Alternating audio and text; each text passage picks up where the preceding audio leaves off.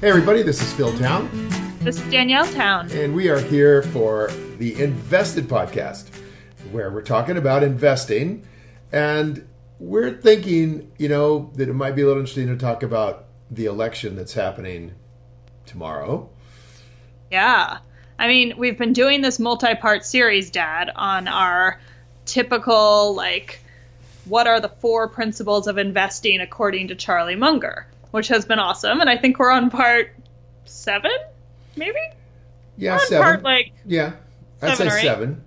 But we're going to take a little break from our multi-part series because, um, yeah, this massive election is happening in the U.S. and we both thought that we should not ignore that and we should address it from an investing perspective. Yeah, there's a guy that uh, did some research on this, and uh, and I'll look him up while we're talking. I'll, I'll get you guys the data, or we'll put it on the website um, where he he found that um, if the incumbent party, the president from the incumbent party, is in a time coming up to the election where the S and P 500 has gone down that year in the election year. Okay, during the year of the election, but before the election. Yeah, so like on the day of the election, if the S and P 500 is lower than it was when it started in January 1st. Okay the incumbent president loses. The incumbent president's party loses. Okay. All right. and if loses seven out of eight times. Ah, not every. Okay, so there is an exception. There is an exception. And this year the market's been down, right? It's just down. I mean, just down meaning like barely. Down. Well, the S and P has had the longest losing streak since 1980 coming into this election. Mm. But somehow it is only down like three or four percent. Let me just check here while we're yakking. I'll I'll, te- I'll check out where it is. Okay, but, so it's slightly down, which would indicate that Trump is going to win, is according to this guy's model. Yeah, seven out of eight times Trump would win. and I mean, you got to think the if there's thing, though. you got to think if this there's ever been, an eighth time, it would be this one. Well, that's exactly what I was going to say. I mean, I, I've read articles about how political science professors are having to completely revamp their political science classes because of what's happened in this election, and no experts thought that any of this was going to happen. So, uh, so yeah, I'd say this is the eighth time if there ever was one. yeah, I mean, it's a such an interesting election. Character aside you know, issues about the person aside from both sides. Mm-hmm. You have an election in the America which is which is not your typical two-dimensional left versus right election. And I don't even know if this has ever happened. I guess maybe sometime it must have, but I mean, it's really, really interesting, interesting election here. It's gotten off the two-dimensional grid substantially because of Trump's populism. Not, it's not the predictable way. That's for no, sure. It is. So totally that's what not. I want to ask you about regarding uh, investing, my investing practice that I'm working on. I've been thinking and wondering. So here's this huge election coming up. We know it's happening. It's not an event that's a surprise, but it's an event. The way we talk about events in Rule One investing, right? Like a thing that would affect the price of a company on the stock market without necessarily affecting its underlying value?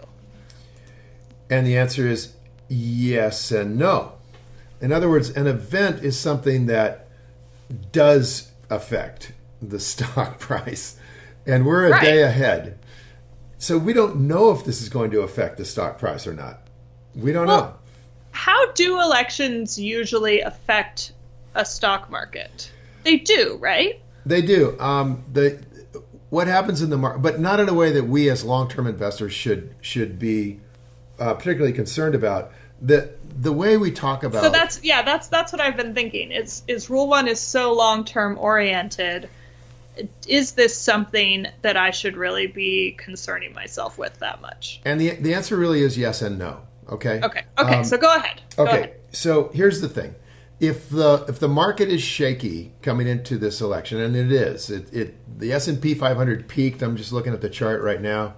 When I say I'm looking at the chart, what I mean is I have brought up um, the brokerage that I, I trade on, and uh-huh. um, and it has charts associated with it as every brokerage online brokerage does. And charts I've, of what's been happening in the market. Yeah, so a chart means you can is a um, a visual representation of the price over time um, okay. of that particular stock or the entire market itself, which is uh, w- depending on which index you'll use to look at quote the entire market. Um, and on that point, really, you should know maybe you should jot this down that there are um, several ways to look at quote the entire market, which mm-hmm. makes it rather interesting, right? There's at least three good ones that are all justifiable um, to look at the entire market. So okay, so give me give me two, and then give me the one that you just used. Okay, all right. So here comes two. Um, the broadest index in the market is called the Wilshire 5000. Oh yeah, you've mentioned that one. Yeah, the Wilshire 5000. And 5,000 stocks? That's 5,000 stocks, right. And that one is it, it's is and when we think about stocks in the stock market, you know, some people think that there's millions of them, but there aren't. Um, probably in the United States, there's maybe ballpark 14,000 companies that are public in one way or another, and not all of those are tracked on the major on the major indexes or in the major markets because they're too small. They can't. They both can't afford to be on it because it costs money to be there. And the mark those those markets don't want them because they're not they're not a a they're too volatile. They're just um, some of them are just really sort of um, shell corporations that don't really have anything going on. Some mm-hmm. of them are really small little mining companies that are just absolute roll of the dice and you know the stock's trading for three cents. You know and and so there are regulations on each of these markets about how much your stock has to be trading for and how many shares of it have to be moving around uh, in terms of buying and selling every day.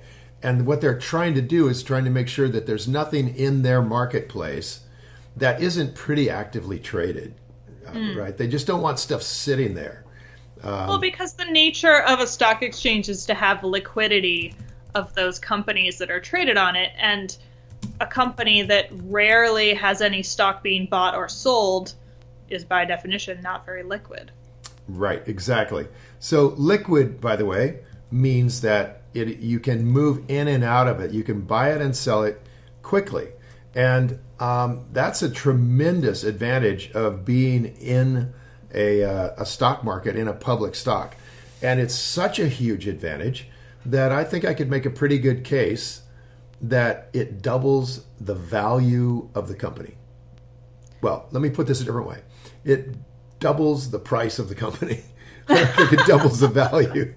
but but but you're right. I think that it it gives some value to the investor. I don't know if it's double, but it definitely actually provides a real life financial value to the investor to be able to get into that company super easily with minimal transaction costs, like minimal costs to the deal, and to be able to get out, even more importantly, of that transaction easily, again, with minimal cost to the deal. Whereas in a private transaction, you know, if you invest in a private company, there's huge costs, not to mention like lawyers, accountants, filings, all the things that a lot of companies have to do um, but but also just the time to to negotiate that deal, um, and plus finding a, another buyer. So there's lots of issues with a private deal that just don't exist in the public markets. Yep, exactly. And for that reason, Warren Buffett and Charlie Munger talk about, and I think we've talked about this briefly,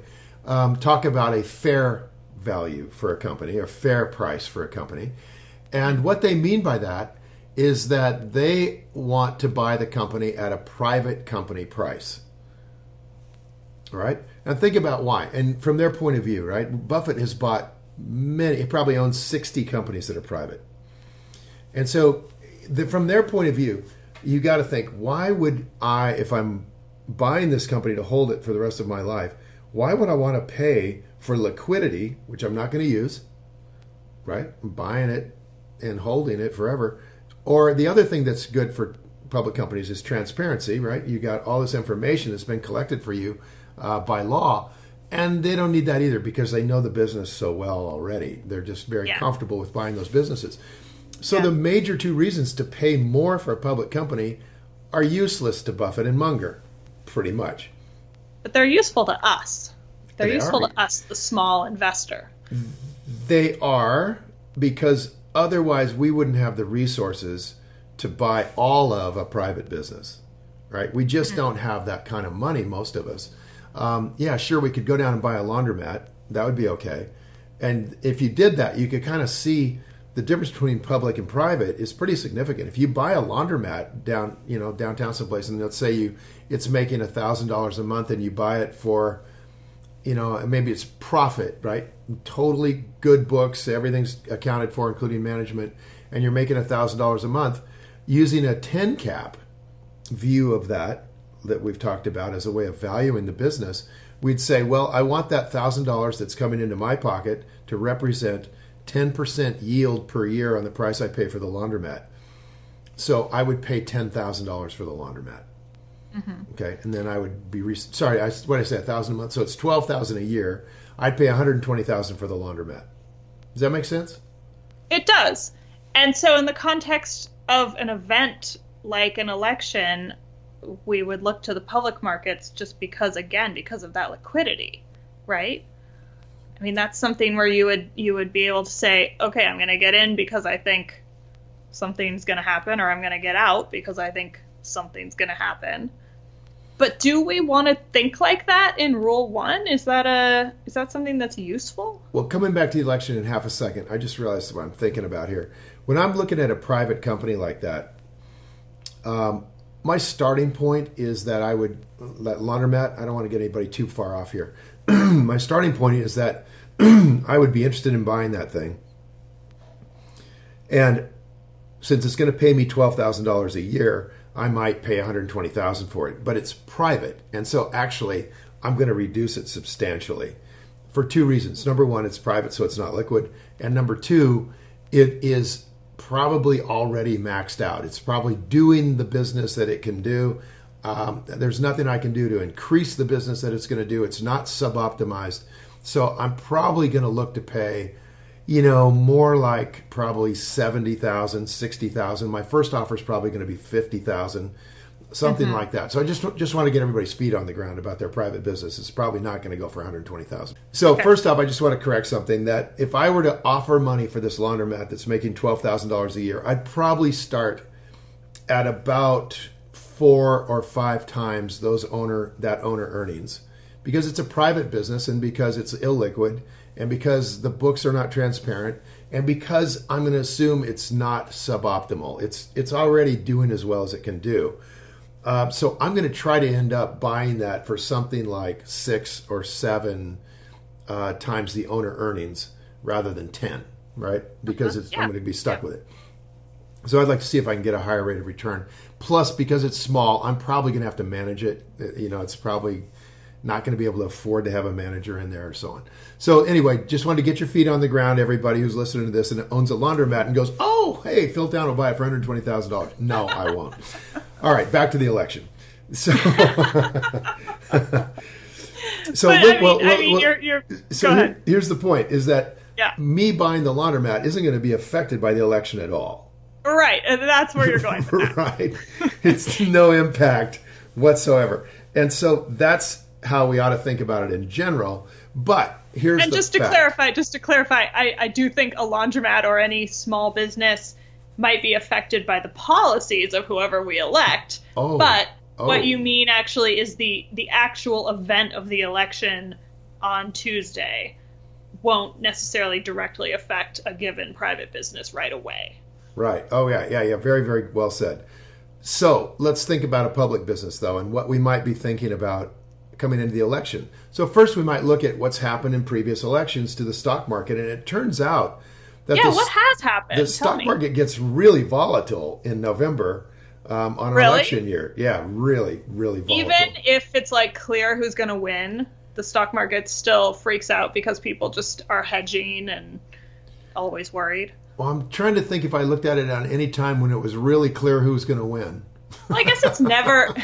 In no, I mean in a modern era, I don't think there's been a huge blowout since um, wasn't Dukakis the last one? Probably, and that's That the was a while point: is that these elections have been really, really close. one Yeah. after the other. Um, so if you're coming into a, this election, you don't really know who's going to win. Let's like let's say Obama in um, 2008 when he Yeah. his first run. So here's this here's this uh, really tight election, and nobody knows who's going to win, and the market starts getting volatile, starts getting volatile, and actually on some of the indicators that I look at, the market got real volatile actually before that election in the in the previous year, like in the end of 07 and the beginning of 08, it got so it got so volatile. I was seeing so many indications that the market was overpriced and big indicators saying get out that I got out of the market pretty much everything by the uh, by by November December of 2007, and so I was already in cash when when the volatility kicked in bigger at the end of 2008. The market was going down like a brick. But remember, this was when we had the freeze up of credit, right? Yeah, Right I mean I'm not sure that that was directly attributable to the election. Probably not. So right before Obama, before Obama, I think the market was down thirty percent. Okay, so that was an anomaly in terms of the the amount of volatility. That was crazy volatility, sort of once in a generation cratering of the market. All right, but we look back at other markets and we see that repeatedly we see the market down eight percent, nine percent, six percent. Pretty healthy big moves um, moving through the market. So, um, in terms of what we're doing as a long term investor, the only thing that means is that maybe something that isn't on sale now might go on sale by the end of November. So, probably the biggest change for me, if there is one, would be to pay more attention to those lists of companies I have on my watch list to see if something's really getting hammered. You know, that's a really interesting point. Basically, what I heard you say is you see this as a systemic event rather than a company specific event, and systemic events can affect companies that we're watching to get a better price. Yeah, I like that systemic event thing. What does systemic mean? Meaning it's system wide. Okay. Okay. System wide. All right. In other words, something that is not directly related to the company that we're following, like, you know, it's oil well broke in the Gulf or something.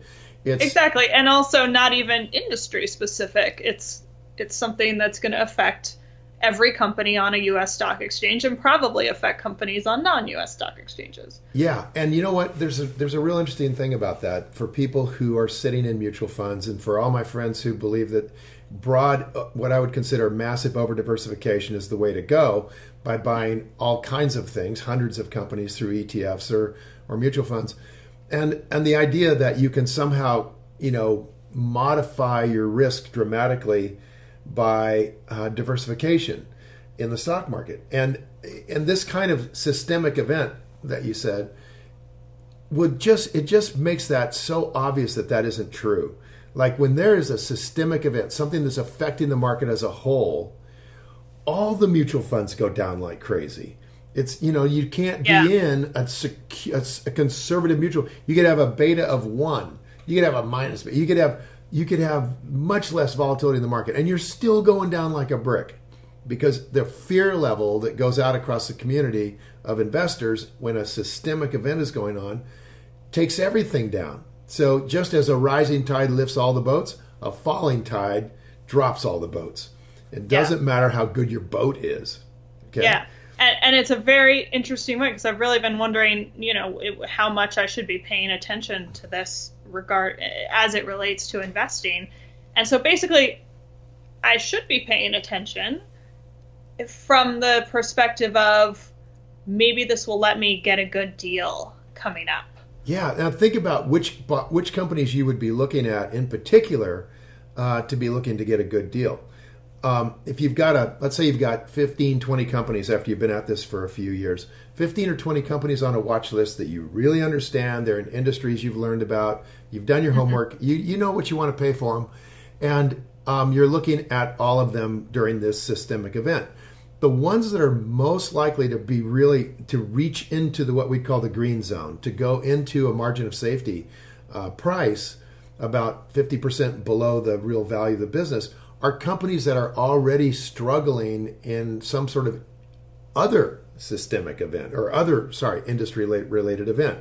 So let's think about that for a second. Right now, um, one of the biggest industries in the world, energy, is going through a dual major train wreck, right? A dual train wreck. So the first train wreck was the Fukushima meltdown with nuclear reactors, and Japan and Germany shut down all their nuclear reactors, creating an enormous oversupply of uranium to the rest of the market. So all the uranium companies have gone down like a brick. So they're already in a depression. Right? Uh, okay. Sorry, I, I thought you were going somewhere else totally with the dual event. I thought you were going to say like energy companies are going down and the election is happening, which is making uncertainty happen, and, and those are the two. That's a triple event. So, I, I guess in a sense. So, first off, we've got this industry, the nuclear power, that's just fallen off the table. Yeah. Um, and maybe reaching bottom here someplace soon, or is already there. And then you've got the oil companies who have gone through this huge oversupply of oil created by fracking in the U.S., which in effect was like adding another Middle Eastern country to the world's oil out of nowhere in terms of the amount of oil they were pumping. And now, about by the end of this year, about 50% of the U.S. oil energy companies, uh, ex- exploration companies, will have gone bankrupt and gone out of business. Um, and the oil prices are reflecting that by moving from 30 all the way back up to 50 now. Russia and the Middle East are trying to do a deal to keep the pumping down to a reasonable level uh, to keep the price up. But oil is already in a major league depression right? I mean, half of your companies are bankrupt. That's a depression. So you would be looking if oil is an interesting area for you to be looking at, then and you've already got a couple companies on your list, then this systemic problem of the election, the systemic change in the price of the overall market with nothing to do with oil might take them down another 15% or 20%, which would give you a great place to buy it at. So yeah, yeah you'd be looking yeah. at the election as the way to pick some of this stuff up. Definitely. Okay, this is actually really, really helpful. This is really. Um, I just wasn't sure where to direct my attention regarding this election. You know, I was thinking like, should I be like, I don't know, buying something or selling something the day before? But to me, that seems like such speculation and the opposite of you know rule one value investing. It is. And and by the way the speculators are speculating wildly right now. I mean there's oh, the, course. oh yeah of course. option prices are up and and the market's moving down aggressively on the russell right now and then it bounces back up because of this thing in the election and then it bounces down because of that thing in the election. And the odds of this president being elected and that president being elected are changing every day. And all of this just feeds the mania of speculation and it's an indication of how crazy it is for academic professors to be considered uh, to have a reasonable thesis about how the market works when they come out with this nonsense that the market is rational. My God, how can you look at the market moving around like uh, like just out of control volatility and say, "Oh well, this is all being done for rational, you know, but for, I for promise you, I promise you, most of the people who are buying or selling or could tell you an amazing rational argument for exactly why they're doing what they're doing. and then you know the next poll comes out and they have to change everything they said. you know that? Do you know the funny thing is that so much of the volatility is created in the options market. You know that's that's how they've judged the the uh, value of the volatility index called the VIX uh, it's based on 30 day option spreads opening up and closing. And so as spreads open up between you know what people are willing to pay and and what people uh, are willing to um, to sell, the people being the market makers in there, as that spread opens up, it's an indication that there's a lot of fear. Mm. And so um, because the market makers don't want to get stuck with something they can't unload at that price and they're not sure because of the volatility. So they, they open up the spread and the fear, and that comes from fear. So you, you have this fear rising, and fear is nowhere in any of the academic papers that won all the Nobel prizes about you know how you figure out the risk balanced portfolios. There's no discussion of fear, none, and yet the market moves on fear and greed. It moves on these twin emotions that drive so much of the market. And anybody that doesn't think that is sitting in an ivory tower someplace with the windows closed. So it's just, it, I mean, think about the real estate market. How rational is that market? And it moves way slower than the stock market. I mean, if anything's going to be rational, it should be real estate. I mean, it moves very slowly. You don't have to worry about the bottom falling out on you next week for some reason you never saw coming in Hungary or something.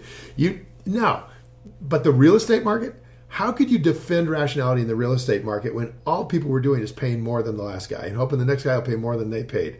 And you've got, you know, that's I mean, that's how. That's how. Yeah. And so there's this so, not rational. It's right. So there's a certain point where you go, well, your rationality is not actually rational.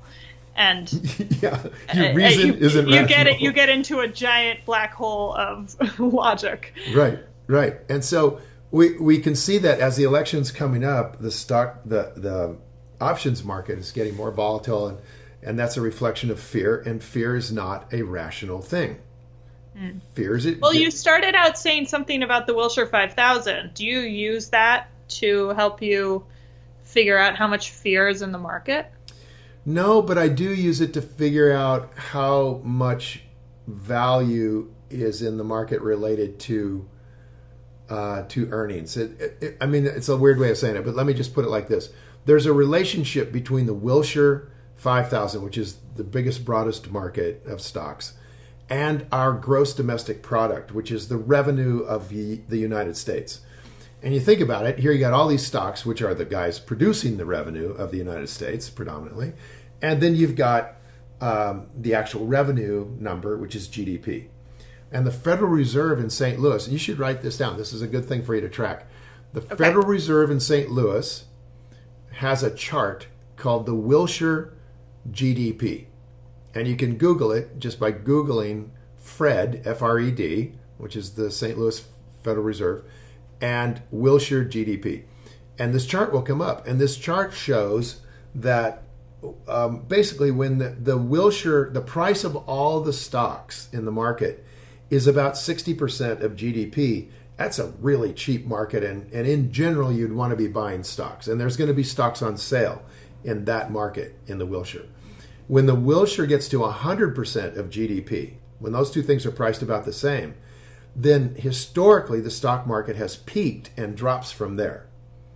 All right. Okay. So it's a it's a very slow moving and very broad uh, indicator of fundamental value relative to price. And and you can just see, uh, you know, all the way back to the 1950s.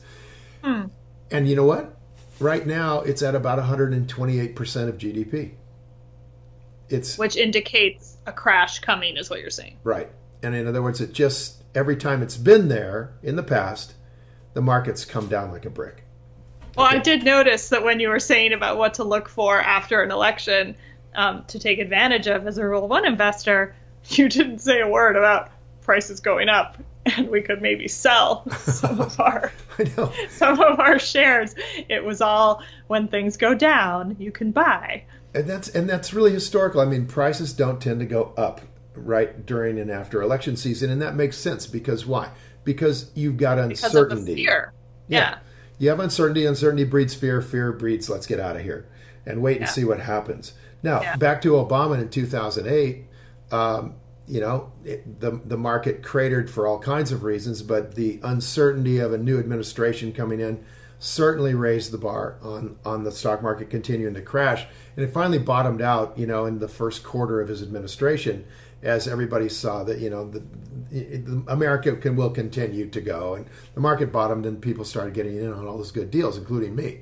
So then in 2012, again, a big wave of volatility coming into the market right before the election. And then by January of, of 2013, it was taken off again. It was hmm. rocking and rolling. So a lot of a lot of funds step back, a lot of individuals step back as this uncertainty increases. So if you're ever looking for maybe an entry point, what's going to happen to a great company that you want to buy and you think it might get cheaper, what can make it cheaper is a guaranteed time of uncertainty. And that's what we have in elections. That's super helpful actually. Cool. So because it's nice, you know, as I'm building a list of companies to watch for, I, I can tend to get a little bit hopeless, a little bit like, these are never going to get to the price where I can buy it. Right.